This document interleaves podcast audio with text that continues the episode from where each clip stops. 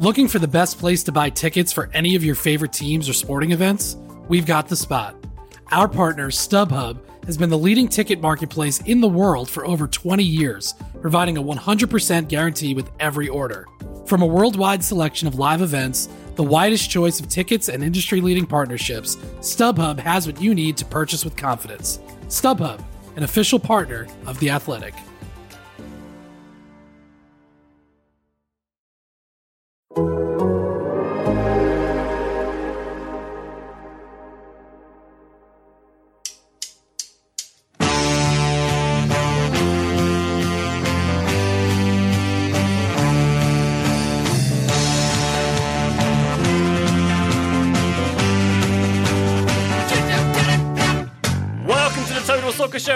Latest batch of listener questions. On today's show, we're looking at the unused potential of Julian Alvarez. We're turning our attention to the US WNT's World Cup prep, and we're creating a Crest Super League, which is soccer related, not toothpaste related. My name's Ryan Bailey. Joining me today, a man who loves Super Leagues as much as Rebecca from Ted Lasso. Taylor Rockwell, a reference you get? Yay? Nay? a, re- a reference I get. I don't think I could speak as eloquently or as passionately against them. I also don't think I could see billionaires as children. None of these are probably making much sense if you haven't seen the most recent season of Ted Lasso. But yes, she and I sa- share a certain antipathy for the Super League for sure. You do indeed. And then you're inexplicably covered in food after you make your big speech. Good editing. Wonderful stuff. Uh, another Ted Lasso reference for you out there, listen. If you haven't seen last week's, I liked it. I liked it too. They're all good, Tay Tay. They're all good. Another Dude, has tell. Reddit that. Reddit this season is uh, is angry. They're very mad about this season That's of just Ted me. Lasso. Yeah, that's just uh, Graham's one man assault from the uh, Reddit confines. We, we'll, uh, we'll we'll deal with that later. Joining us though, Taylor, a man who's been busy grading every single MLS team on Major League Soccer Soccer.com. Joe Lowry, I prefer to call it Major League Soccer Soccer.com rather than MLS Soccer.com. Thank you. I think you're you're more than welcome to do that, Ryan. It feels right. It feels good. Yeah, I typed out 29 teams earlier this week. I felt like my wrist needed a genuine break after putting that piece together. Uh, I think I gave Charlotte a C. Ryan, did that feel Yep. fair to you? How did you feel about that? C is for Charlotte. That works for me very well. Yeah, I think it's completely fair. C average, C average, baby. I'll take That's that. actually that's actually how I did it for every club. I just picked the first letter. I, surprisingly, the editors never caught on, even with like the N's and some of the P's later on. That just like didn't even phase them. Wow. Well, well, th- this is the Lowry grading system, so you, you It just, is. You just do you. You do You you. live by the system, you die by the system. I have an important update for you. Uh, if you type MLSsoccer.com, you will go to MLSsoccer.com. If you type MajorLeagueSoccer.com, you will go to MLSsoccer.com. And if you type Major League Soccer Soccer.com, you will go to MLSsoccer.com. They've done some good domain redirecting uh, Yeah. over there. They've Just got it can't covered. grab the white whale. They just just, can't- can't grab the white whale. That's why. That's why I call it Major League Soccer Soccer.com. That's what I prefer to type when I go to my URL bar. to- That's it's un. That's unreal. That's, That's unreal. perfectly reasonable. Uh, I don't want to end up on some housing website, which I think it is now. Is that what MLS Yeah, does? yeah. I mean, it, I think that's what it's been. Yeah, they have slightly more uh, money behind them. I think does the the Real estate industry. system, whatever it is. Yeah, A lot of brick and mortar. A lot of brick and mortar indeed. Joining us, rounding out the pack, a man whose voice you've already heard. He's launching a brand new weekly soccer newsletter, which sounds Yay. absolutely brilliant. Graham Ruthven, hello. Tell us about your lovely little project. Hello, Ryan Bailey. Yeah, so I started a newsletter called the Soccer Dispatch because there aren't enough newsletters out there. Uh, I'm just content at this point. I'm, I'm not even sure if I'm a, a human person anymore. But basically, the basically the idea is um, one interesting story about football every week. It could be about anything. So the first one will be about uh, Fabio Grosso and the former Italian World Cup winners making their way in management. Next week's one is about the African Super League, which has been delayed and delayed, and now Saudi Arabia is trying to get involved. Yay, good for that. Uh, so I want the, the staple to be stories that you might have seen something vague about, but don't really know much detail behind. That's kind of what I'm going for. And the first newsletter will be sent on Thursday, and every Thursday after that. So you can subscribe at the soccerdispatch.substack.com. I'm grateful to everyone who has already subscribed, and it would be great to see some more of you in there. Yeah. So first of all, everybody should subscribe to this because it sounds cool. It sounds great. Graham, how are you? How are you going to pick your topics? Like eh, for for listeners who don't uh, get to see the full inner workings of TSS. Graham was like this constant idea generator. Big thing, soccer 101. Graham's this AI. like Graham's Graham, AI. Yeah, Graham might be AI.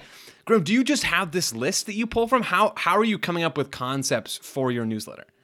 Uh, I'm not sure I have an answer for that. Just Fair, browsing fair. the interwebs and then like hmm. favoriting tweets and putting them into a list. I do have like a big Google Doc of ideas that I keep uh, it like is. rolling every day, and I'll add new things to it if I hear something on a podcast that's interesting.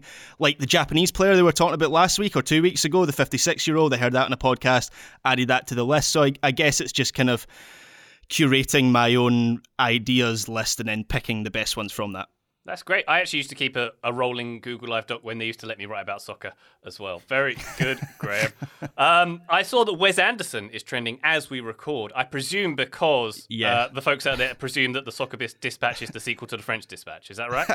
So, true story. I am a massive Wes Anderson fan, and the title of the of the newsletter is is inspired by uh, the Wes Anderson film. So, Knew it.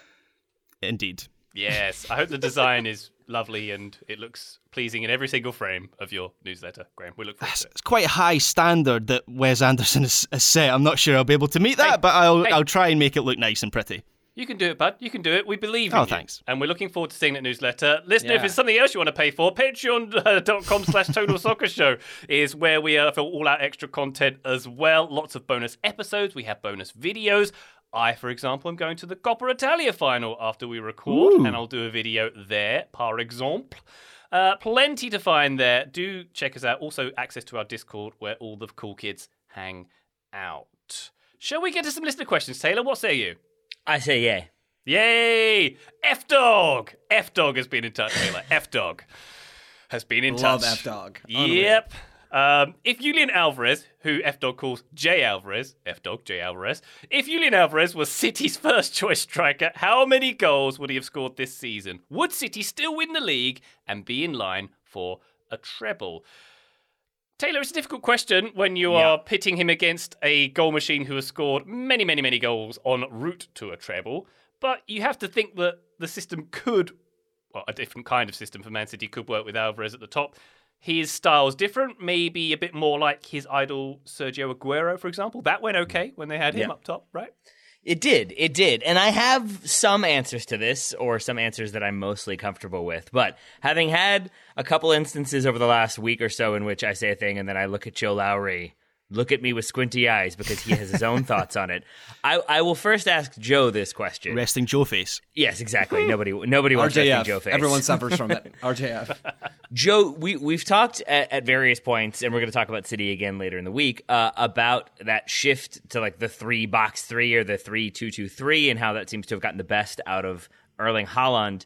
Do you feel like that was a switch that Erling Haaland necessitated? Do you think that hmm. happened because he was there, or do you think that would have happened regardless? This informs my answer, but I kind of want to start there. I I genuinely don't know the answer to that mm-hmm. question. I think This that's a very good question. I, I my confusion in, in answering is somewhat based on the fact that we have seen City play that shape before. Like that's not a new Manchester City thing. Maybe how they're getting into that shape mm-hmm. and using certain players in different roles and how they're actually executing within that shape. Those things might be different and probably are different. But we've seen that shape before, so I would lean towards as I'm talking this out that it, it's not all about Erling Haaland, mm-hmm. but I I'm not entirely sure.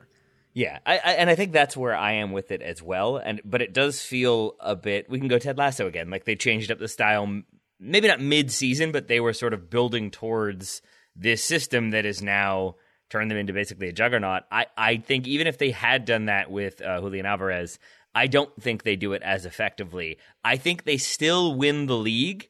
I think there is a sliding doors moment in which things go horribly wrong and maybe they have to try different people as the striker or go with a false nine again or something like that. But I think it's equally or more likely that they would have been strong enough to kind of play through any difficulties and still win the title. So I think they still win the league. I think it's less likely they're in line for a treble because I think there's other teams that could have tripped them up without having to overly focus on Erling Haaland. And I do think that's what some defenses have done. So I think they win the league. I don't know if they win the treble. And I think Julian Alvarez scores, I think I had it around 30 goals in all competitions. Uh, Erling Haaland has 52 goals in uh, 3,700 or so minutes. That's one goal every 72 minutes. Julian Alvarez, by contrast, one goal every 148 minutes. I think that would have tightened up a bit if he were getting more reps more consistently, but I don't think he comes close to the 52 goals that Erling Haaland has gotten this year. I think that's fair. Graham, the F Dog needs your opinion on this one. So I took a slightly more rudimentary approach um, in terms of trying to work out a, a, a, number. So this season, Alvarez has scored a Premier League goal every 148 minutes, and then if we look at how many minutes Haaland has played this season, he's at 2,689 minutes in the Premier League. So my logic was to use Haaland's minutes and Alvarez's ratio to get a number, and that number was 18, which is du- double what Alvarez has now. He's got nine Premier League goals. It's not a perfect equation because some of Alvarez's minutes have come as a secondary striker or out wide, and also there's the tactical discussion of whether City would have played a different way if Alvarez was their number nine. But even still, um, I kind of agree with Taylor. He'd be some way off Haaland's number of 36 because everyone in history has been some way off that number. But I still think it would be something impressive. So I, will go with around about the 20 goal mark. And actually, if you look through some of the games that Alvarez has started as the number nine, I mean, he started against Liverpool in on the 1st of April in the Premier League. That was a game that Man City uh, won 4 1 and he played as the number nine in a system that looks, at least on paper, I can't remember intricately how that match went, but on paper looks like the system that they have used with Haaland, with the back three, Stones in midfield, and then that kind of advanced midfield four with Alvarez as the number nine. So that kind of suggests that he has it in his capacity to kind of be plug and play, not in terms of his profile and the way he plays similarly to Haaland, but in terms of the tactical system, you could put him in as a number nine and it would work reasonably well. Uh, Treble or no treble, Graham? See, the thing is, City are always kind of in, uh, in play for a treble, aren't they? Like last year, they were two matches away from a treble, and that was when they didn't have a number nine at all. So, yes, they're obviously better with Haaland, and, and the way that they have integrated him has, has actually made City more complete in my eyes, which I, I didn't fully expect. I thought Haaland would actually have the opposite effect, where teams would be able to get at Man City, and we saw that in the first half of the season. But yeah, Alvarez is an exceptional player who is maybe a, a bit more of an orthodox Guardiola striker. Yeah. I think they would still be. Look, I don't know whether they would win a treble because we can't say for certain that City are going to win a treble this season. They still need to win two two finals. Their two biggest games of the season. They still need to win. But City are kind of in play for a treble every season, so I, I, I wouldn't expect much of a drop off. Yeah, I, I think generally speaking, City would still be in a pretty good spot for all of these trophies. It, it's impossible to say, right? But you figure Alvarez, Graham, I did the same math that you did, like gets to 17 or 18 goals. Other players around Alvarez fill in some of the gap. Math. Yeah, pretty yeah. sure.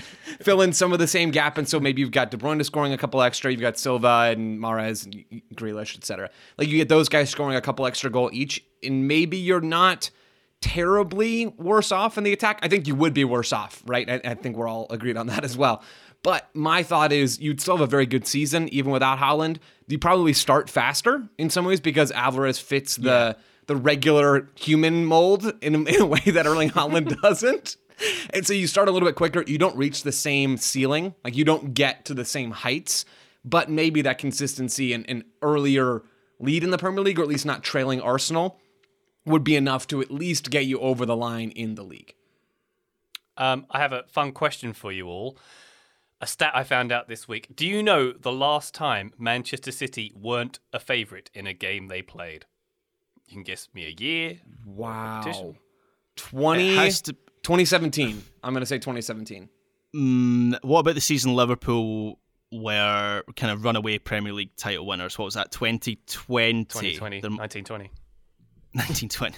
1920. 19 slash 20. Uh, Taylor, any any ideas?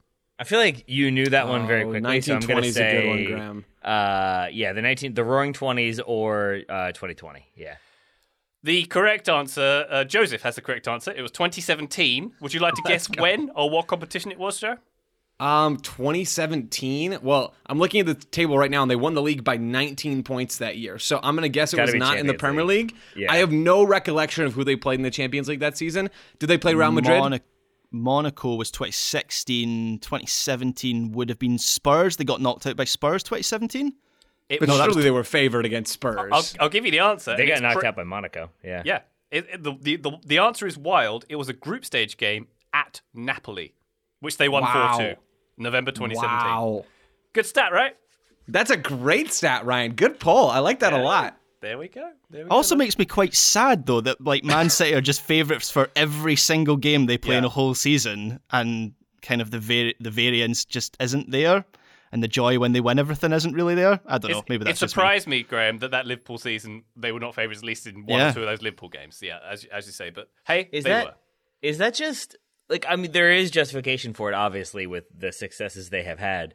That also feels like an easy an easy one if you're a bookmaker of just like make Man City the favorite. If you make them the underdog, everyone's going to bet on them immediately. Yes. So you're you're like never going to make money that way, but people are, will be less likely to take them as the favorite. I feel like even though they are always the favorite. I just can't imagine that there hasn't been a game in which there was a team more likely to win in that time period, especially in the Champions League. that- But- Taylor, I That's think you just um, you just successfully described how bookmakers think. Yeah, Yeah. In- in Bet- that thinking. That's betting exactly price what it is. Betting pricing is exactly that. They just sit back and go, yeah, let's make Man City favourite, and Yeah. they all go for lunch. Yep, That's it. I mean, I mean, really, because I think if you're a neutral, even if you know the most minimal amount, amount about football, you're going to look at Man City. You're going to hear about Man City and think, yeah, Man City, PSG. I'll bet on them every single time, and one of those would be a smarter bet than the other one. Indeed. Uh, well, it's snack time. Uh, grab your animal crackers and your juice box. We'll be back with more listener questions after this quick break. This episode is brought to you by Michelob Ultra, the official beer sponsor of the NBA. Want to get closer to the game than ever before? Michelob Ultra Courtside is giving fans the chance to win exclusive NBA prizes and experiences like official gear, courtside seats to an NBA game, and more. Head over to michelobultra.com slash courtside to learn more. Today's episode is brought to you by our old friends Mack Weldon. Wouldn't it be nice if we could have things both ways, like a zero calorie cheeseburger, internet ads in March that weren't just reminders to do your taxes, a dog that never needs walking after midnight when it's cold, a Manchester United that is consistently good instead of their current scattershot approach? Well, we tend to think of clothing as an either or situation as well. People think looking sharp means starchy Oxfords and stiff chinos rather than effortless comfort. But it's possible to have it both ways. Mack Weldon makes timeless apparel with modern performance fabrics for guys who want to look and feel sharp without sacrificing comfort. From their light as air underwear to innovative anti odor tees and versatile yet comfortable pants, Mack Weldon has a full range of clothes that never go out of style. I got a few things recently, including a long sleeve polo, which I love, uh, maybe the most comfortable t shirt, which I also love, and my new favorite sweatpants, the Ace sweatpant. It's exactly what I described above comfort and versatile, but still stylish. It's the type of sweatpant I can wear to pick up my kids from daycare and not think, I'm now wearing sweatpants in public. The other parents will judge me. Now I just think, judge away, nerds, because you will never be this comfortable unless you're also wearing a pair, in which case, high five. Mack Weldon is not flashy. It's just classic, always in style, and made from the world's most comfortable performance materials. They're designed to fit both your style and the demands of modern life. So get timeless looks with modern comfort from Mack Weldon. Go to mackweldon.com and get 20% off your first order with promo code TSS. That's M A C K W E L D O N.com, promo code TSS to get 20% off your first order. Thank you to Mack Weldon for sponsoring today's episode. Total Soccer Show, welcome back to our listener questions. Dan Harner's been in touch. Given Ivan Toney, shall we say, Ryan Baileyed his way out of football for eight months. I love this. We'll come back to that. That's so good. What are your thoughts on the fit and feasibility of Balogun to Brentford for next year? Finance may be a concern. Is it a loan move? Would he work well in the Bees setup? Thanks all. First of all, Dan, you painted me there as a bit of a problem gambler. Uh, I'm not sure I appreciate that reputation, but uh, hey, uh, I hope I'm not banned from TSS if I talk about betting odds one more time. I've already I've already mentioned betting in, in the A block in this in this show. Just only only if you're betting on scuffed when whenever we meet in our podcast crossovers. That then then you're betting on your own performances, and I don't like it. See, I thought the reference was how, how Ryan Bailey's calling card is on a Thursday to go, oh, by the way, I'm off next week. And Ivan Toney has done that and just said, oh, by the way, I'm off for the next eight months. like to travel. What can I say? I'm a man of the world, Graham. Anyway, uh, Graham, we'll come to you. Folarin Balogun, would he work in the Brentford setup? Is he of the calibre necessary for a top nine Premier League team? So I hadn't considered this until now, but Balogun actually feels like a very Brentford signing. So they have a they have a good track record of looking in foreign leagues for young players. They did that with Scotland's very own Aaron Hickey last summer. They've done it with a number of Scandinavians. Obviously, uh, they've got the links with, with Denmark, and a number of players have come over from there as well. And I actually think Balogun would be a good fit for Brentford. He he doesn't he obviously doesn't have the physical frame that that Toney has, but Brentford are really strong in transition, and that's where Balogun does his best work, or at least that's where we've what we've seen from him in France this season. Maybe there's more to his game, but that is how Rem, Rem have, have kind of played this season. They have the average attacking speed of 1.9 meters per second, which as of a few weeks ago, when I found this in an article, makes them the, the fastest attacking team in Ligue 1.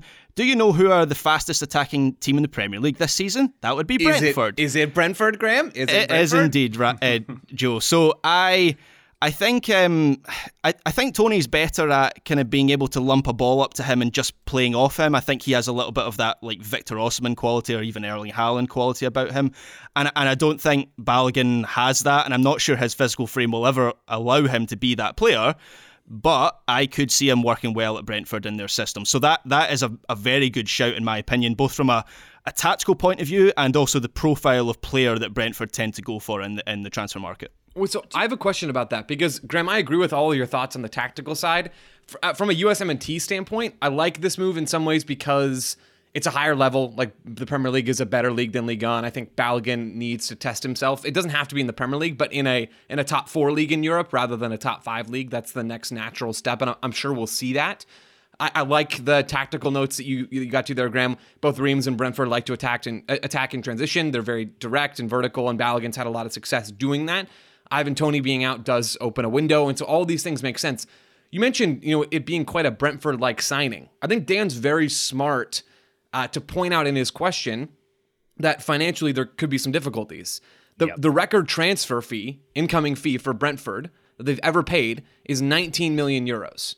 Like Balogun would be significantly more than that if I they were to Arsenal, buy him from Arsenal. I think Arsenal have said they want the estimates are around 40 million pounds. Yeah, I, I would right? be shocked if it drops lower than that. I mean, this guy's 21 years old, has scored a bunch of. I believe he scored his 20th goal of the the Liga season over the weekend. Like 21 year old young dynamic striker in this in this economy it's going to be at least 40 million euros. this economy? So, I, I, Grim, do you see that as being an obstacle? Because I, I think Dan's absolutely right. I, I have a hard time imagining the financials working out on this. Graham, so actually, very, do you mind if I jump in there with yeah, a little bit of? Yep. Because I, I, I, saw some reports from earlier in the season linking Brentford with Balogun that that would be a move that they would be really interested in.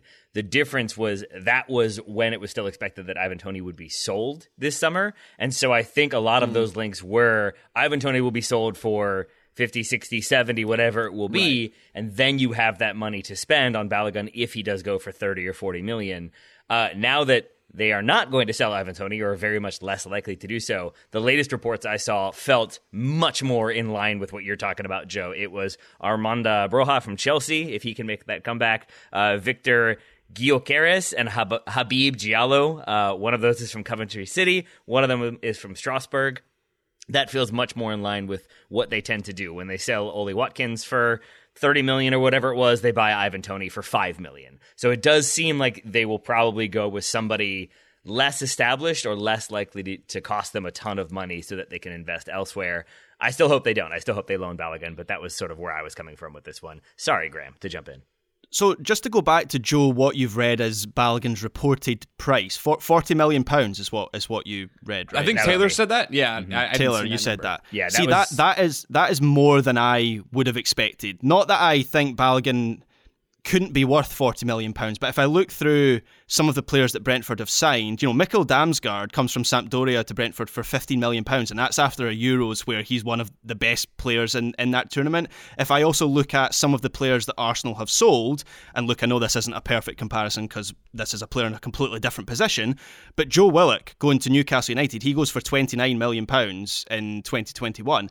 At that time, Joe Willock is in a relatively similar place to Balogun in terms of his place at Arsenal. Yes, he was at Arsenal. He didn't go out on loan, or he wasn't on loan in his, on his, in his final season.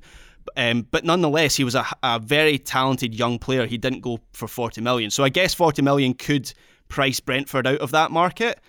I think if, my hunch tells me if, if Arsenal get forty million pounds for for Balogun as well as he's done this season, that that's a Yeah. kind of a good deal for them. Like Yeah. that that feels like they've matched his value out at this point. But yeah, I, I, I everything besides the money, which is obviously a key point. This this feels like it'd be a good move for Balogun. I, I agree with I agree with that. I I would pretty aggressively push back on some of those comparisons that you made, Graham. I, I think they're interesting data points, but the Damsgaard one in particular, like he'd scored two goals ever for Sampdoria in Serie A. Like that's that's not the same. You go to the Euros and you perform uh, uh, well, but not like you're not helping Denmark win a trophy in that particular competition. Doing that in Serie A versus scoring 20 goals at, at 20 years old in Ligue 1 I- doesn't yeah, feel so like that- a if I'm playing devil's comparison. advocate, the final thing you said there in Ligue 1, that instantly compresses a player's value. Whether that is Yeah. fair or not, it does.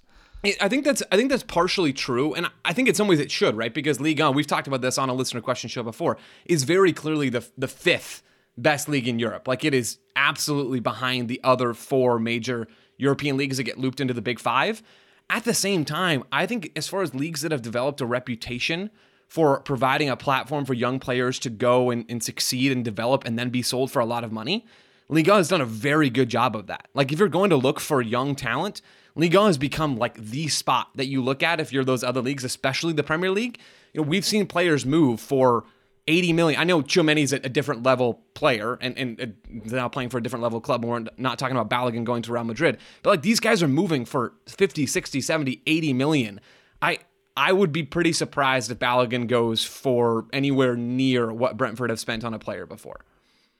Yeah, I, I think I think maybe somewhere in between, like maybe thirty or high twenties, is, is where I wouldn't be surprised if something happens with a sell-on fee or right of first refusal, just because it doesn't seem like he is going to be in contention to start for Arsenal or be near the first team, and so I think that does knock down the value a little bit. It's not as though he's a player who has had the successes he has had in Ligue 1, which he has, uh, but then going back to Arsenal to be in that starting 11 or near the starting 11, and now you're having to spend that extra money to pry him away. My question then becomes why is it a foregone conclusion that Balogun won't play for Arsenal? Because it does seem to be that that's the case, that all the reporting is where will he go? Will it be on loan? Will it be a permanent transfer? He doesn't fit at Arsenal. Arsenal have too many attacking options. And I think if there's anything we've seen this season is that they could have used more depth and a young striker who's scoring goals feels like something they could use. Do any of you all have thoughts on why he wouldn't stay at Arsenal or why that wouldn't be a good idea? Well, it might not be an ideal scenario for for him. I mean, Arsenal might want to keep him around to have him as a, as a good depth option. I think he's more than capable of being that player for, for Arsenal. Mm-hmm. But if he's behind Jesus and Eddie Nketiah and Gabriel Martinelli can play centrally as Should well. he be behind Eddie Nketiah though? Like, was anybody? It doesn't seem like any anybody at Arsenal was truly impressed with Nketiah this season. He did. I thought he did a decent job when he Yeah, came same. in and deputised for J- Gabriel Jesus. And look, I, this is a difficult discussion to have because I, I don't know how much value I put on when I'm comparing the, what Balogun and Nketiah have done this season. You know, Nk- Nketiah coming into a title challenging team at the top of the Premier League and doing a reasonable job. Is does that make him worth more or less than a young player going to League One and scoring 20 goals in a season? I, I don't I don't know how to have that discussion, but I, I, I it wouldn't.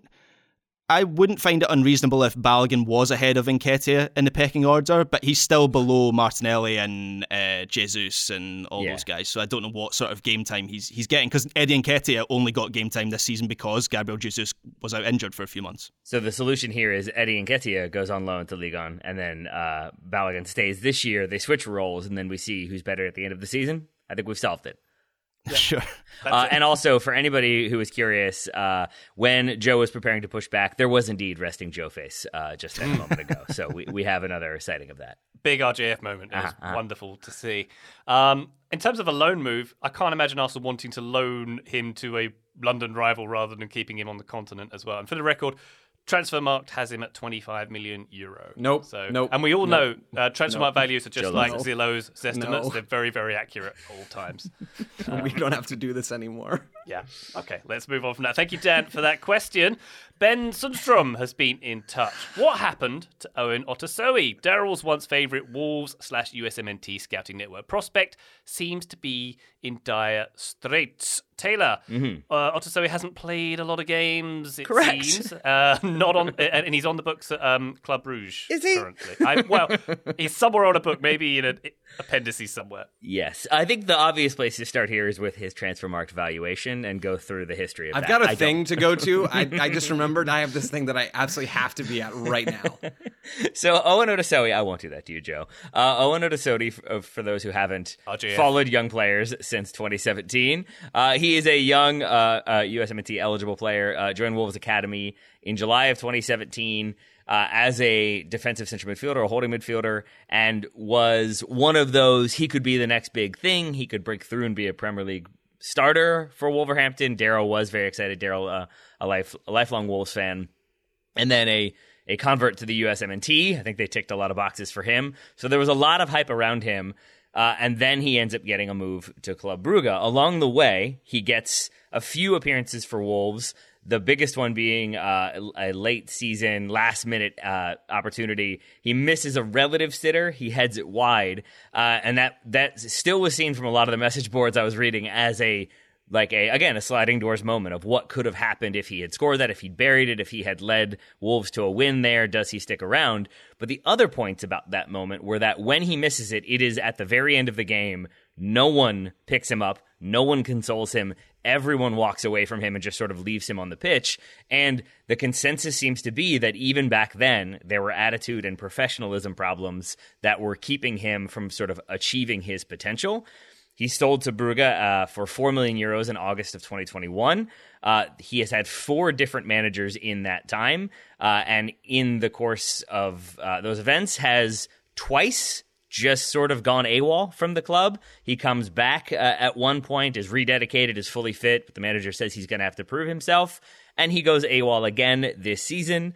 Um, they to the point where they stopped paying him because he hasn't been showing up and hasn't been training. They didn't know where he was at various points. It seems like he had decided not to play football, but instead become a male model. Uh, and maybe that's where he is now. He's still only 22. He turned 22 in January, so there's still time and potentially potential for him to turn it around and come back and have a career, but that seems less and less likely. And especially with some of those underlying causes of his lack of playing time, it seems like that is a very tricky road to navigate at this point.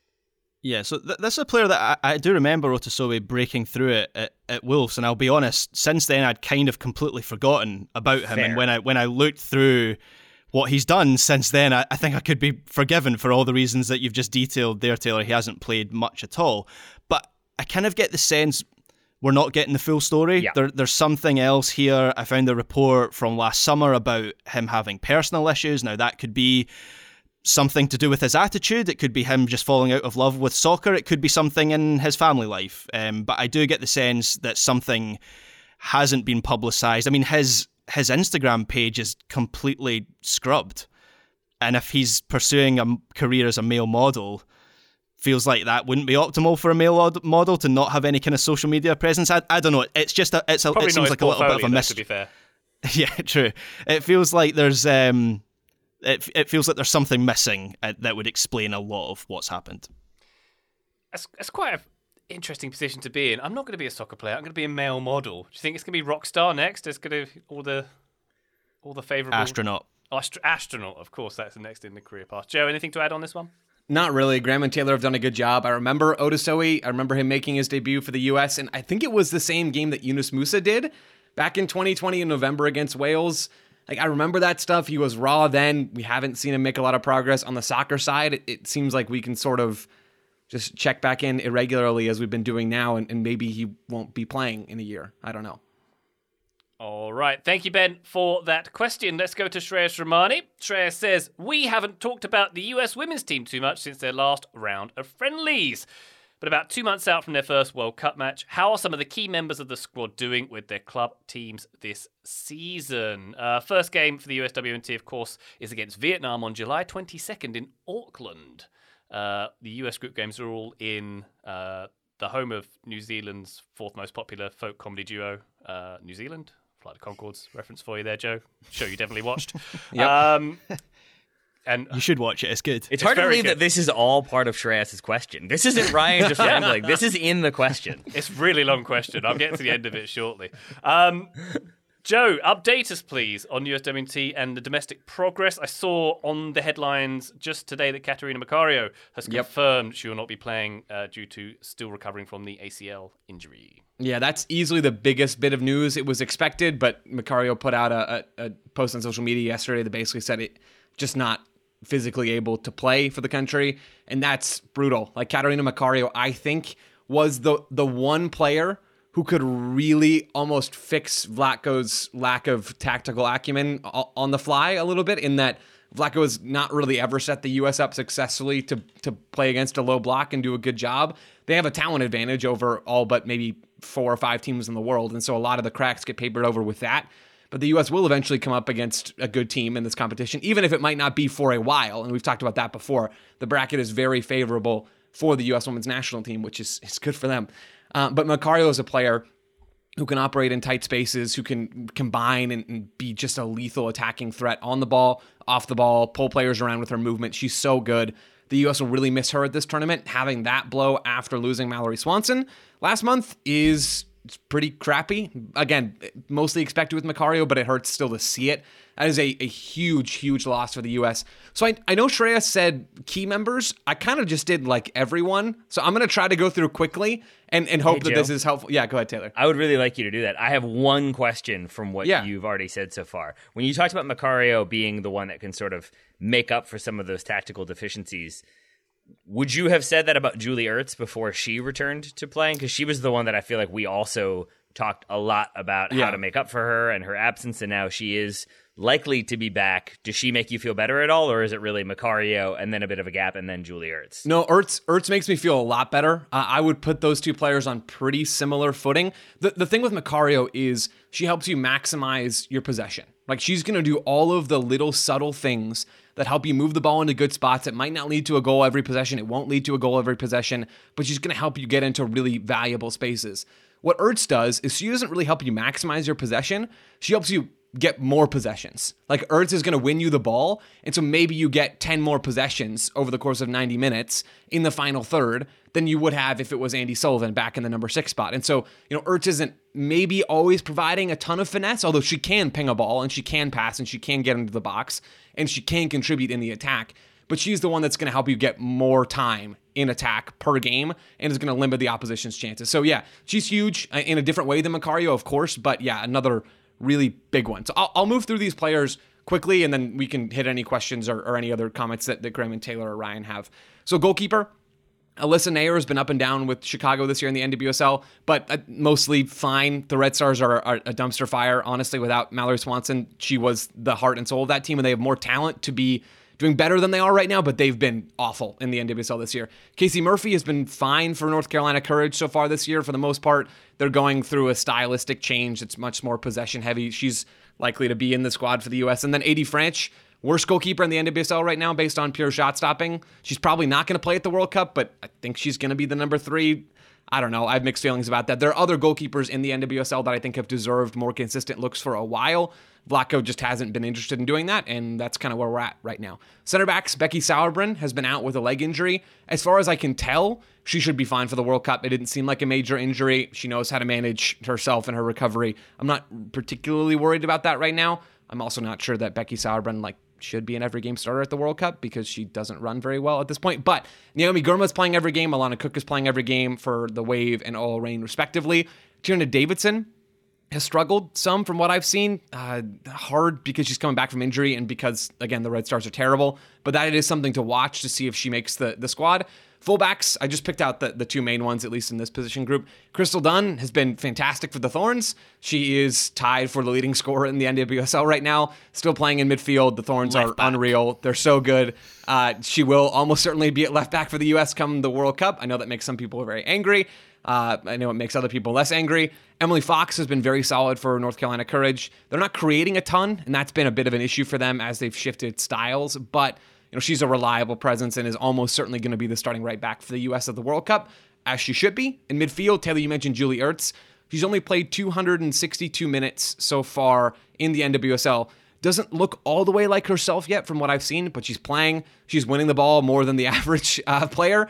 And I, I would expect that to continue as she gets back to fitness and, and, and, gets back to playing regularly. Lindsey Horan, not in the NWSL. She is still on loan with Lyon from the Thorns, expected now to stay with them for next season. That came out over the weekend, I believe, right after they won the league title over in France. So they've had some success domestically. Lindsey Horan is, is pretty much, as far as I can tell, the same player she's been for the U.S. in recent games. Not very mobile. Uh, at, at times is is maybe not the best passer, but you know, it's still super technical on the ball, can be a threat in the box, and is likely to play a big role for the U.S. Rose Lavelle has only played two games this entire season in the NWSL. She's currently out with an injury that appears to be the one she picked up last month that kept her out of the second friendly against Ireland. I'm not totally sure about that, but this quote from Laura Harvey, who manages her with the OL Reign, I believe this is from Harvey. She said she was really on track to be back, then she had a little bit of a setback. I would love her to be on the field tomorrow. I don't think that's going to happen. I hope we get to see her before the World Cup, but honestly, right now, I don't know. That's the full quote from Laura Harvey. So that is a situation to monitor and absolutely does not sound great. One expected World Cup starter that might not be fit in time for the World Cup. Andi Sullivan is an every game starter, looks the same for the Spirit. Ashley Sanchez is playing, pretty much looks the same in that she's brilliant in some moments and frustrating in others. Uh, Kristie Mewis is starting for Gotham, and Savannah DeMelo can't get a look for the U.S. women's national team, and it makes me angry. Almost done. I know I've been talking for a long time. In the winger group, Mallory Swanson is hurt. Very sad. Can't replace her. Big bummer. Like, genuinely, that that's really bad for the U.S. Sophia Smith is totally dominating for the Portland Thorns playing much more centrally. She plays more as a striker than as a winger, but she's she's been unreal this season. Probably the best player in the league. I'm not sure how close it is now that Mallory Swanson is injured. Trinity Rodman has been excellent for the Spirit, goals and assists, which I think is massive because you can't replace Mallory Swanson's goal threat, you know, infusing a little bit of creativity and finesse into the attack, which is what Rodman brings, is important, especially given that Macario now is injured and, and unavailable. So Rodman, I think, is going to play a big role for the U.S. in in the World Cup. I wrote as much for ESPN earlier this week. Megan Rapinoe doesn't look like the same player. She's 37 now. This could probably be in the squad, but expected to not play a huge role on the field. Lynn Williams has been unreal for Gotham. She's their leading scorer and tied for the league lead in goals in the NWSL. Midge Purce has been out with an injury, hasn't played in a month. Alyssa Thompson's been good, maybe not super consistent at this point, but she is making a real push for the World Cup squad. At the nine spot, I mentioned Macario is out. Ryan mentioned that as well. Alex Morgan has been good, but not great for the San Wave. It kind of reflects how I've, I've viewed her recent U.S. women's national team performances. I, I don't love where we're at with the number nine spot right now for the U.S. Ashley Hatch is, is probably going to be at the World Cup now that Macario's out. She's done some good stuff for the Spirit, but has never really convinced me with the national team. So we'll see if that changes at the World Cup because again, she's probably going to make it. I've talked for a long time. That's all the players I had. I think I think I'm done. Joe, I'm going to set you up to talk for even more because I've got a question for you. Um, where, what part of the squad do you think there is the biggest question mark over? Because obviously the, the World Cup's only eight, eight weeks away. I think it is today, eight weeks away. And over the last year, there have been certain questions about certain areas of the team. So you yeah. know the number number six spot. I remember talking about that. But then Julie Ertz has come back in. Then the Swanson in, Swanson injury. Now we've got Trinity Rodman doing really well. Alyssa Thompson playing well. Sophia Smith. We've had discussions about the number nine spot as well with Macario and Morgan. Macario's now obviously out. So basically, the point I'm getting to is things are starting to crystallise yeah. and things are starting to settle. Now we're getting close to the World Cup. What area of the team gives you the most concern now that we are now that it's just on the horizon? It is it is the midfield for me. I, I have faith in Julie Ertz to be close to her past self. She won't be all the way there, but I, I think she will be a difference maker. But there is still a question about that. She hasn't played very much. You know, there there's time for her to continue to bet in, but that is that is a little bit of a question mark. Lindsey Horan, I, have just not been especially impressed with. Maybe folks got that impression. I haven't been very impressed with her with the national team recently. She just doesn't move well at this point in her career, and that's it's a bit of a problem for me. And then Rose Lavelle being hurt and not being available, I think she's the the biggest impact number eight or, or ten that the U.S. has, and her being unavailable and maybe not fit for the World Cup. You know, there's still eight weeks, but only eight weeks until that tournament actually starts. So I, I don't know how to feel about that. And then the fact that the other players around them, Ashley Sanchez, I think can be a difference maker, but hasn't been all the way there. Andi Sullivan, I don't think is is someone that really should be starting for the U.S. at this point in her career. Kristie Mewis is is fine, a very good NWSL player, but not a difference maker at the international level. I have concerns about that part of the field. I've got concerns about other places as well, but I think on the whole, how that midfield group comes together and whether or not they can try to help the U.S. manufacture some chances against teams that are, are actually close to on par with the United States in terms of talent and have a, a real game plan. That's not something that I am all the way confident about heading into the World Cup. Joe, can you talk a little more about Lindsey Horan for a moment and those mobility issues or the uh, the lack of movement or not moving well? Yeah, I, every time I've watched her, especially for the U.S., and I think you see some of this at club level, it just doesn't seem like she is particularly able to to change directions quickly. It doesn't seem like she really moves all that quickly with or without the ball.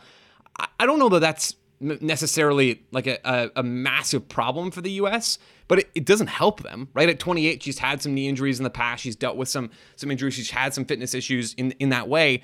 I, I think she's over prime Lindsey Horan at this point. I, I don't think she is able to impact games in the same way because while she's a good passer, she's not this incredible through ball threader. She her game is kind of built as I'll arrive in the box, I'll be a threat on set pieces, I'll, I'll be a late arriving runner. I'll drop into spaces. I'll maybe drop to the fullback spot and get on the ball and create. But you know, every time she slows down, the attack slows down. And the U.S. have a big problem with that in that they don't think they move the ball quickly enough. They settle for too many crosses. At, at times, it's not very pretty.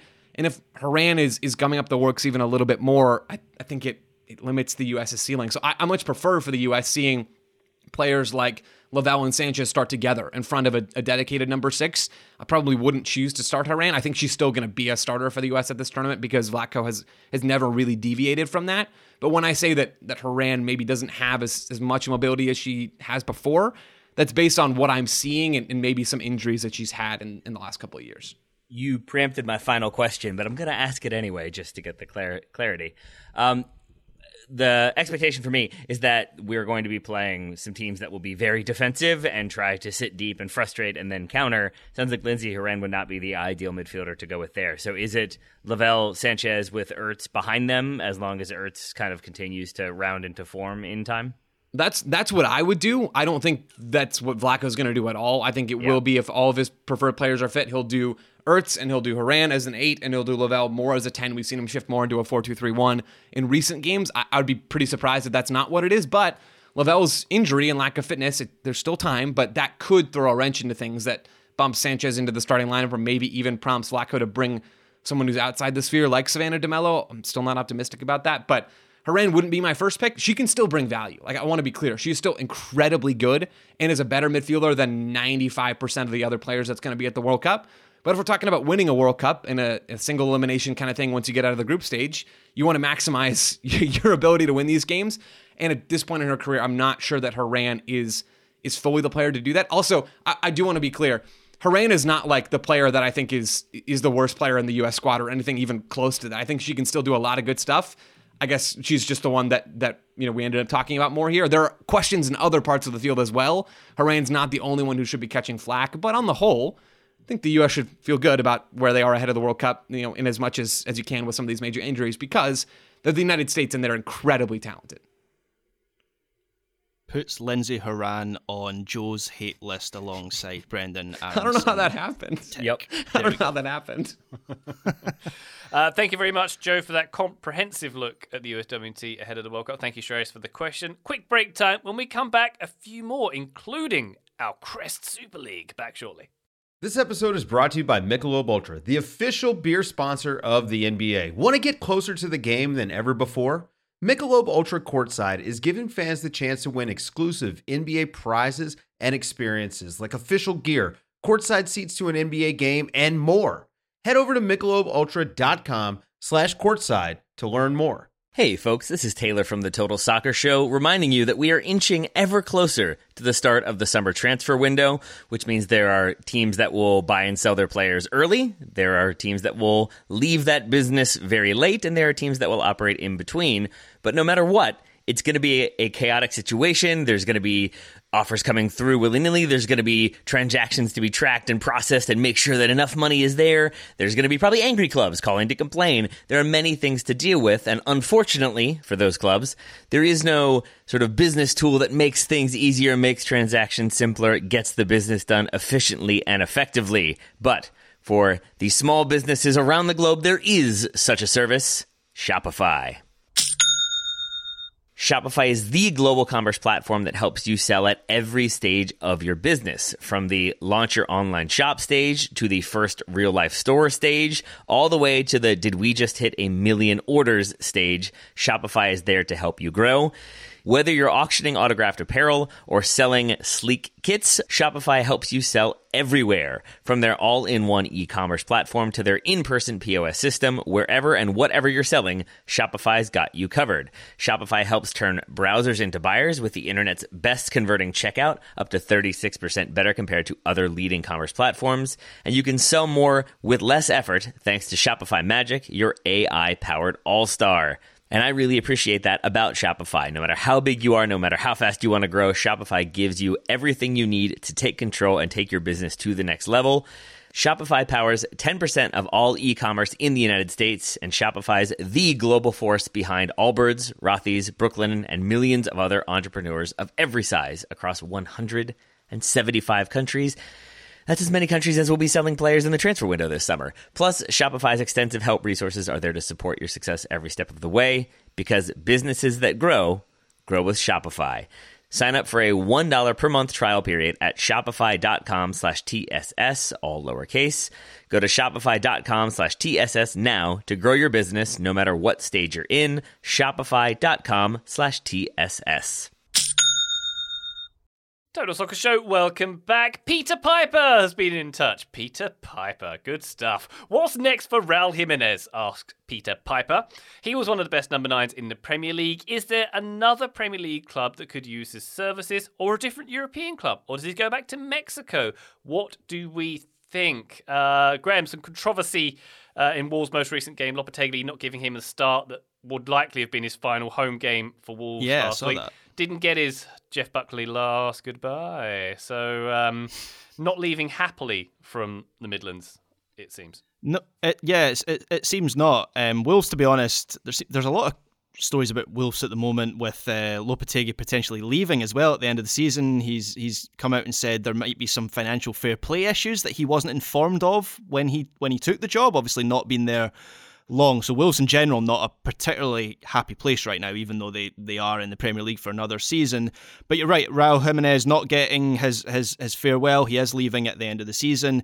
He he really was one of the best number nines in the Premier League for for a time anyway. He he he could he was kind of an all round centre forward in that he could run in behind. He he could hold up the ball. He was good with his his head. He was um, very intelligent with space. He linked up it well uh, with players around him as well.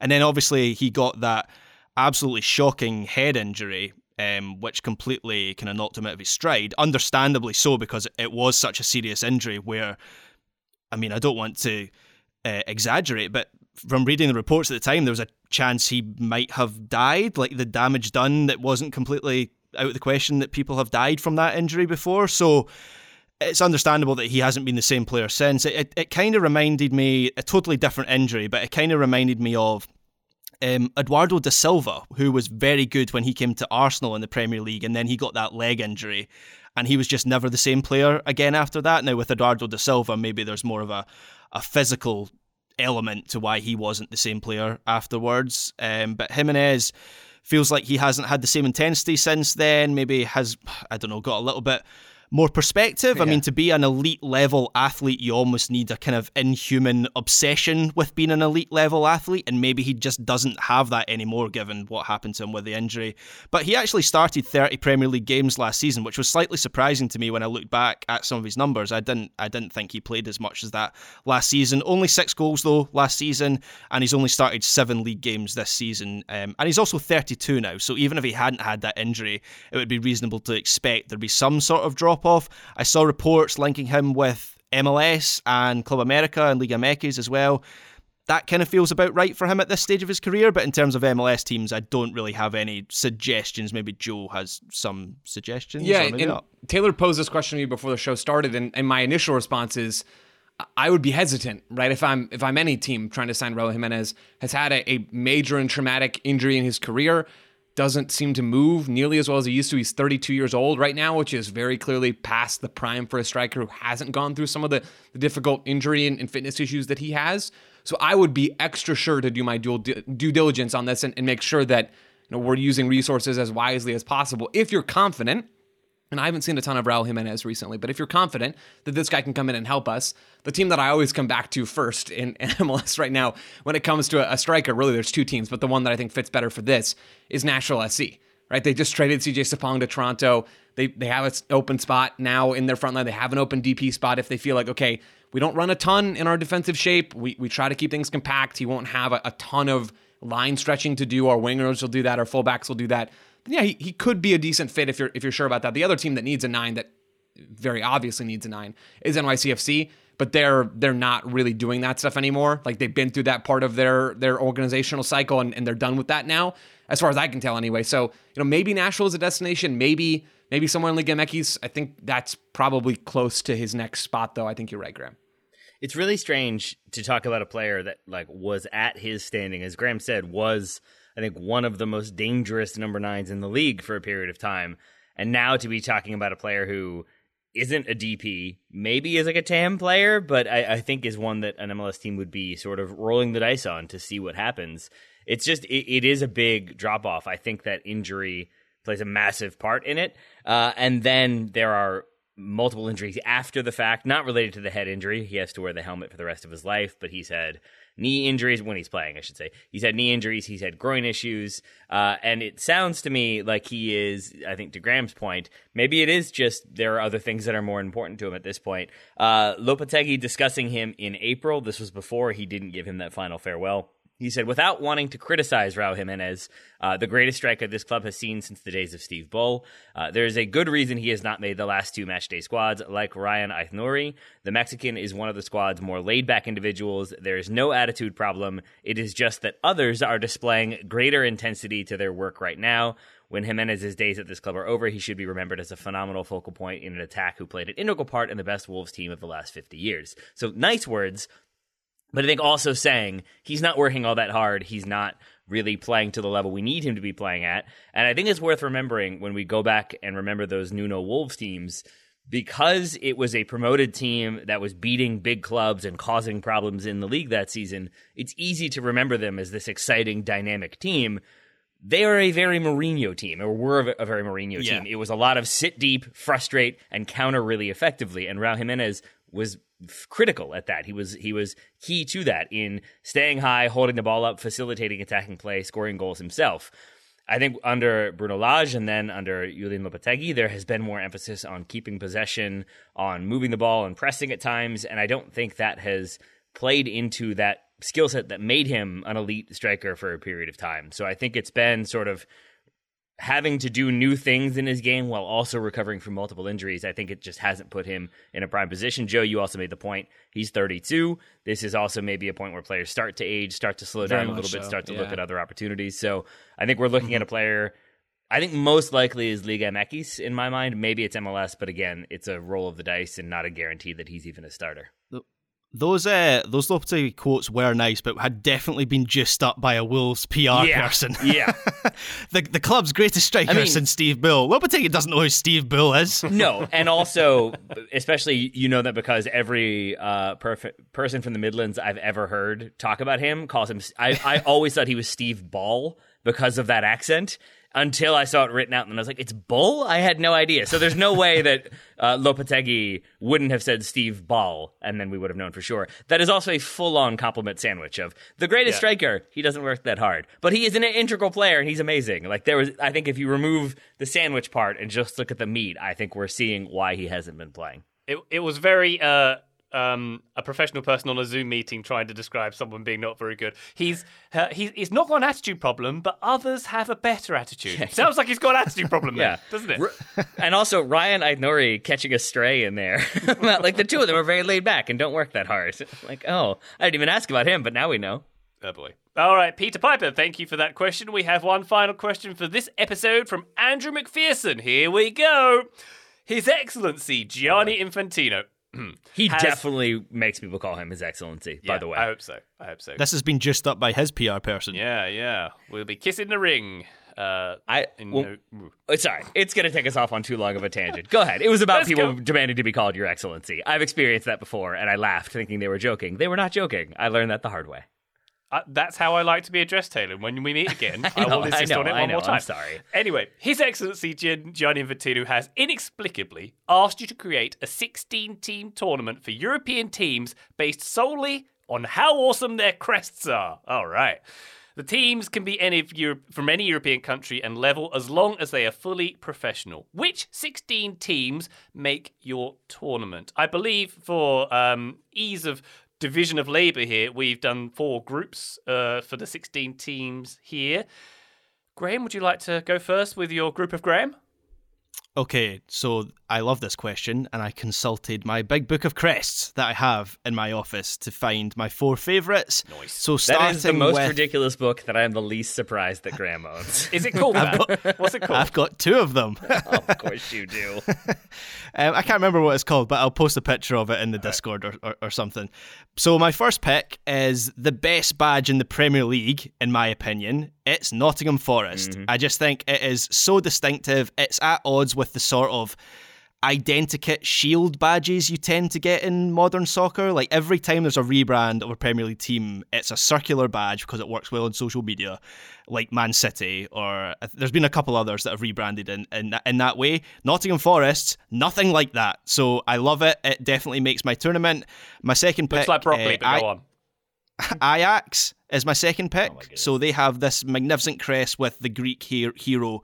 Do you say the Greek hero is Ajax, right? That's how you say that. You don't say Ajax, but anyway, Ajax. Um, and it's also drawing drawn using just eleven lines to represent eleven players on the pitch. I love that. I also bought an Ajax shirt recently purely because it had this incredible old style badge on it. So Ajax, um, not just a good team and an interesting club, good badge as well. Um, Hamburg heading across the, the border to Germany. Hamburg, the Hamburg bag, badge is amazing. I wouldn't even say it's a badge per se. It's it's like a flag, um, but it is so instantly recognisable. And then for my final pick, I have to go with a Scottish club, of course, and I think Aberdeen have the best badge in Scottish football, certainly amongst the professional teams. It's sort of similar to Forest's, For, Nottingham Forest's badge. Forest's badge, that's difficult to say, in that it sort of stands out as a little bit dated, um, but there's no other badge like it where the the A for Aberdeen is like the goal side on, and then they put the ball in the middle of it. It's both terrible and fantastic. I love it. Good stuff, Graham. Some very unique picks there. I'm not sure there's a narrative thread between all four of them, but I like them all for the reasons you've outlined. And you've just made me worry that Ajax are going to rebrand with like a an A at some point. No, they? they can't. They can't do that. They're going to take out Peter Piper, the aforementioned. Uh, Yeah, I always think it Greek looks like a gnome on their badge, but apparently it's the Greek hero Ajax. very good indeed. All right, group of Graham has been established. Does Joe want to do the group of Joe next? Joe would love to do the group of Joe and talk in the third person the entire time. Um, okay, get your phones out, people, because I'm gonna have a hard time explaining some of these. It's just gonna be easier if you look them up as I go through. Um, so uh, I don't know. That's what we're going with. Some of them you'll know, some of them you won't. The first one is Bari. Uh, Ryan, I don't know if you're familiar with Bari. yeah. They're an Italian team in Serie B. That's a good one. They have a rooster on their badge, folks, and I like that quite a lot. So the badge is it's the rooster on one side. It's a it's like a big oval, kind of in the shape of a surfboard almost. And you got the rooster on one side. You've got an all red with SSC Bari in white font on the other side. It is it is easily my favorite of any badge that I found in doing the deep dive for this exercise. And I even did it It's- without a book called The Big Book of Badges. So I don't know. I feel like that I It's deserve like some a- credit. It's like a logo for like a fast food peri peri restaurant. Hundred percent. hundred percent, or like a, a weird alcohol brand that is not really going to catch on, but uh, it's so great. I like it. Number two, I have Brentford because it's just a B, guys. it's just a B. That's so funny. Uh, apparently, I didn't know. Everyone here probably already knows the the Brentford nickname story. I I'd never heard this before. So they're called the Bees because in apparently 1894. Who knows if this is true? 1894 was a long time ago. But back in 1894, according to legend, a group of Borough Road college students were at a game. They're supporting a, a, one of their friends who's a Brentford player. And during the game, they used the, the chant, Buck Up Bees. I would assume just because Brentford starts with a B. And somebody wrote it down as Buck Up Bees, like the, the bug. And so from then on, they've been the bees, which is just great. It's so good. I like animals on badges. And my third one has an When animal was on the badge as well. What date was this? 1894 is what the internet told Oh, me. Graham. 1894. Okay, that makes 1894. more Back, sense. back Buck when, up, bees. Back when bees were bugs, apparently. Go on, Joe. Bees are bugs, aren't they? No, they're bugs. They're 100% bugs. They're absolutely bugs. Uh, okay, the next one is uh, Morecambe. In League One right now in England, I did not know how to say this. I had to ask Ryan before we started. Uh, they have a giant shrimp on their logo, and I think that's the best thing of all time. They're called the Shrimps. Ryan, I guess they have shrimp there. Like they're known for shrimp. Is that the is that true? shrimpers, the shrimpers, shrimpers. because they Oh, they the are collectors to of shrimp for Okay. consumption.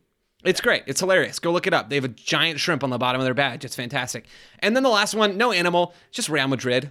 Big crown. It's pretty baller, right? Like having a giant crown with gemstones on the top of your logo. I feel like they're they're communicating what they want to communicate through that badge, as are the rest of the teams in Group Joe. I like Group Joe a lot. I will say the only criticism I have is for Bari. not accepting it. Just, it just looks like the Kellogg's uh, chicken. Oh, it is. It's oh, that's unfortunate. You're t- you're totally right about that, Ryan. Um, yeah. I'm gonna pretend you didn't say that and just assume that it's really good. Cereal's good though, as you all learned I, in that's Brooklyn. true. That's that true. Graham. Way to go. But uh, also, they wouldn't know that here because Italians don't really eat cereal. It's like a cigarette and a croissant, basically, is how you do it here. And a little, a, a little espresso and a little sparkling water. Yeah. Do they do that in Rome as well? oh yeah, oh yeah. And Wait, then- together? Never seen that before. Yeah, so they have their, they Not in the have their same cup. coffee and then they have Okay, yeah there two is. cups. They have a little cup a sip of uh, espresso, then they have a little sip of sparkling water. Then they're all jacked up for the day. Good stuff. uh, group of Taylor next or group of Ryan next? Taylor. Group of choose. Ryan next The because group of Ryan. Here I'm, we I'm go. scrambling because I've had a few of mine knocked out pretty quickly. Oh, sorry, no. It's okay. That's okay. You can justify your picks even if the doublies. But here I go with the group of Ryan. FC Cologne. Cologne are my first pick. Uh, they are nicknamed the Geisbecker, the Billy Goats. The Billy Goats, because on their crest they have a giant goat. His name is Hennes. He is their mascot. Uh, not only do they have a giant goat, he appears to be mounting a badge. he is uh, he's climbing atop a Cologne. Uh, like it's a it's an image of the cathedral in Cologne, the twin spires of Cologne. He's just climbing on top of it. I love that. It's uh yeah, that one I hope doesn't get a rebrand Yeah. anytime soon. So they're my German pick, Graham. I've been to Cologne and that cathedral is huge. So Hmm. that goat, I can't even imagine how big that goat is to be mounting the cathedral. Yeah, he's the goat goat. Uh yeah. Cologne um yeah, smells fantastic there as well, by the way. Scunthorpe United is my next pick. Uh, their badge just looks like no other soccer badge you've seen. It is an iron bar being grasped by a person's hand, and it is coloured in claret and blue. Uh, it uh, apparently signifies the town's relationship with the iron and steel industry. Um, the club's first choice colours are claret and blue. That's why it's those colours. Uh, best of all, Scunthorpe, if you write it down, has the rudest word of all the Nope, rudest nope, words nope. right in the middle of it. I enjoy that that it's in their iconography as well. Scunthorpe United, the Iron, the Irons they are called, just like West Ham. Funny enough, same colours too.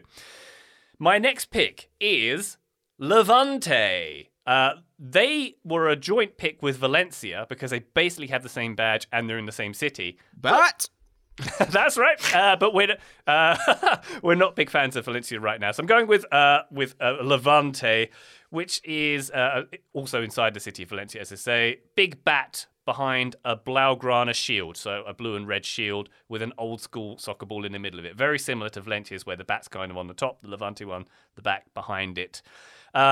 Why Valencia loves bats? Let me tell you. It's not just because they are uh, big Heath Ledger fans or anything like that. According to legend, it was a bat that woke King Jean I and his soldiers at the exact moment the city was being attacked by their enemies. Ever since this day, the bat has become a sacred and important symbol for the people of Valencia, representing protection and acting as the city's main symbol. A bat as a symbol is pretty cool. Do you think they shine it up in the air occasionally when they need help?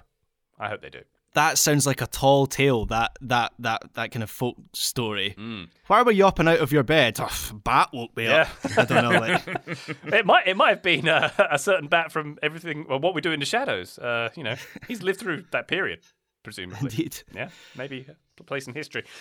Final pick for me in the group of Ryan is Roma, my hometown team of sorts. Uh, it's a very cool badge in Giallorossi colours, red and yellow. It features the 1927 inscription, the club's foundation, and most recognisably, it has Romulus and Remus suckling on the teeth of a she-wolf, suckling on the teats of a she-wolf, not the teeth. That would be weird. Um, of course, it You're illustrates. right. That's the weird part. yeah, having two kids suckling on a wolf on your badge. It's objectively a weird thing, Taylor. That's what I like about it. So- that is why they're rebranding for next season, and that badge is going away. Oh, oh I'm, is that I'm true? sad it will. Ryan, that, Yeah. Ryan, that was on my list. I that was my number one crest, and then I saw that you had it as oh. well. I love that one because I, I love it for the foundation of Rome. I also love the very nerdy alternate history, which I heard in high school. Maybe this is completely incorrect, but the translation for she wolf and the translation for female sex worker uh, from Latin are apparently very, very similar. The words are very similar, and so there is another theory that that is who nursed uh, the twin brothers in real life, and then it's become a she wolf over time because that was more, I guess, socially acceptable. So, an interesting idea there, but that is not why I love the Roma flag. I love it because the image is pretty iconic. So, I'm with much you on that more. one, Ryan. Yeah, much more socially acceptable for abandoned children on the banks Yes. of the Tiber to be drinking from a wolf Yes. than, a, than a person. And Yeah, then commit quite right. fratricide. Yeah, yeah. It's a it's an interesting life those two lived. Yeah, for very- sure, real lived as well. In, indeed, yeah, it's, it is a myth, of course, and uh, uh, it, extends right into modern day because one of them became the successor to Logan Roy's media empire, of course, as Of we course, of course. all know. So that's my group. Tater, you're Yeah. up. Yeah, uh, a rough one because I had Ajax, I also had Nottingham Forest and Roma. Oh. So uh, yeah, three of my four gone uh, pretty quickly. So I'm going to make up some ground here. Uh, I'm going to add Real Sociedad uh, to the mix. I love the old school football with the crown on top, with the uh, the flag. Uh, of the region kind of draped around them. It looks like it's all kind of cuddled together, and that's very sweet. I like that one quite a bit. Uh, I also like Real Sociedad for their history and uh, culture. Uh, I would add to that one, I think Rangers. I think I just like the look of the Rangers one. I feel like that's going to make Graham very angry. I don't have Graham's face in front of me. Uh, yeah, he looks annoyed. Uh, so yeah, I, I'm going to throw that one in there. Now he's shaking his fist. Now it just feels like a joke. uh, but yes, I, I think the Rangers one is just it's a very aesthetically pleasing one. I like the color scheme. Uh, there you go. Similarly, I really think PSG's crest is really clean and solid, and I like the colors. I just refuse to pick PSG, but I wanted to give them a shout. So I've got Sociedad, I've got Rangers. I'm gonna add SM Caen to, to the to the list, a club that maybe people won't be as familiar with, and I had to look up the pronunciation for, named after a seven, 17th century poet. They made up for it by being nicknamed the Vikings. Uh, can you all, here, I'll send it to you all now so you can see just how like over the top this crest is. But, uh, it makes me very happy. It's a it's a bearded dude with a Viking helmet. Uh, he has the horns and everything. So uh, I think that one's just pretty great. It's the one that I would have chosen, and then like a year later, been like, I I kind of wish I hadn't chosen this one, but for now, I'm going with that one. And my final one to round it out, I think I'll go Eintracht Frankfurt. I like the the single eagle that dates back to I think like the 13th century. But I think any any crest that combines the history of the club and incorporates that, but also doesn't look like it was sort of done on Microsoft Ink or what what Microsoft Paint from like the 1980s. I think a few crests still have that look. Uh, I don't think the Eintracht Frankfurt one does, so I'll throw that one in too. There we go. That is a solid uh, tournament there. Very good picks, guys. And we just know that Real Madrid are going to win it at the end, though. So uh, thanks for that pick, Joe. Um, Graham, just a, a- an order of business. The Roma Crest thing has shook me. Uh, you sent a picture of presumably a mock up kit for next year with the wolf head outline. I think, I'm pretty sure they've used that like back in the 80s and the 70s as well. Yeah. And they also used it on the last or this season's away shirt as like a secondary logo, but apparently that's going to be the new first choice, like home shirt logo. It's not as good. Why doesn't the wolf have? Is it a? Is it an an, an older wolf? Why doesn't it have teeth?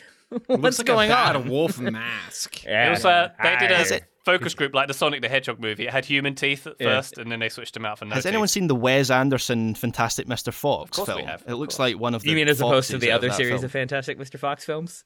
Yeah. Is there not another Fantastic Mr. Fox film? I feel there must be. There must be an animated one or something. Roald Dahl's estate has made more than one movie of that, surely. Surely. You would think. Surely, you'd think.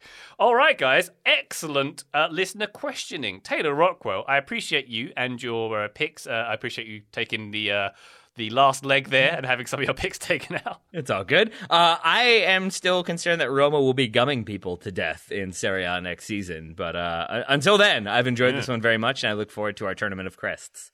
Maybe it's because they're going to suck, Taylor. nice. Heyo. Joe Lowry, thank you very much, sir. Right back at you, Ryan. And Graham Rutland, thanking you, boss. Thank, thank you, Ryan Bailey. And thank you, listener, most of all. We'll be back on the feed very shortly. But for now, bye!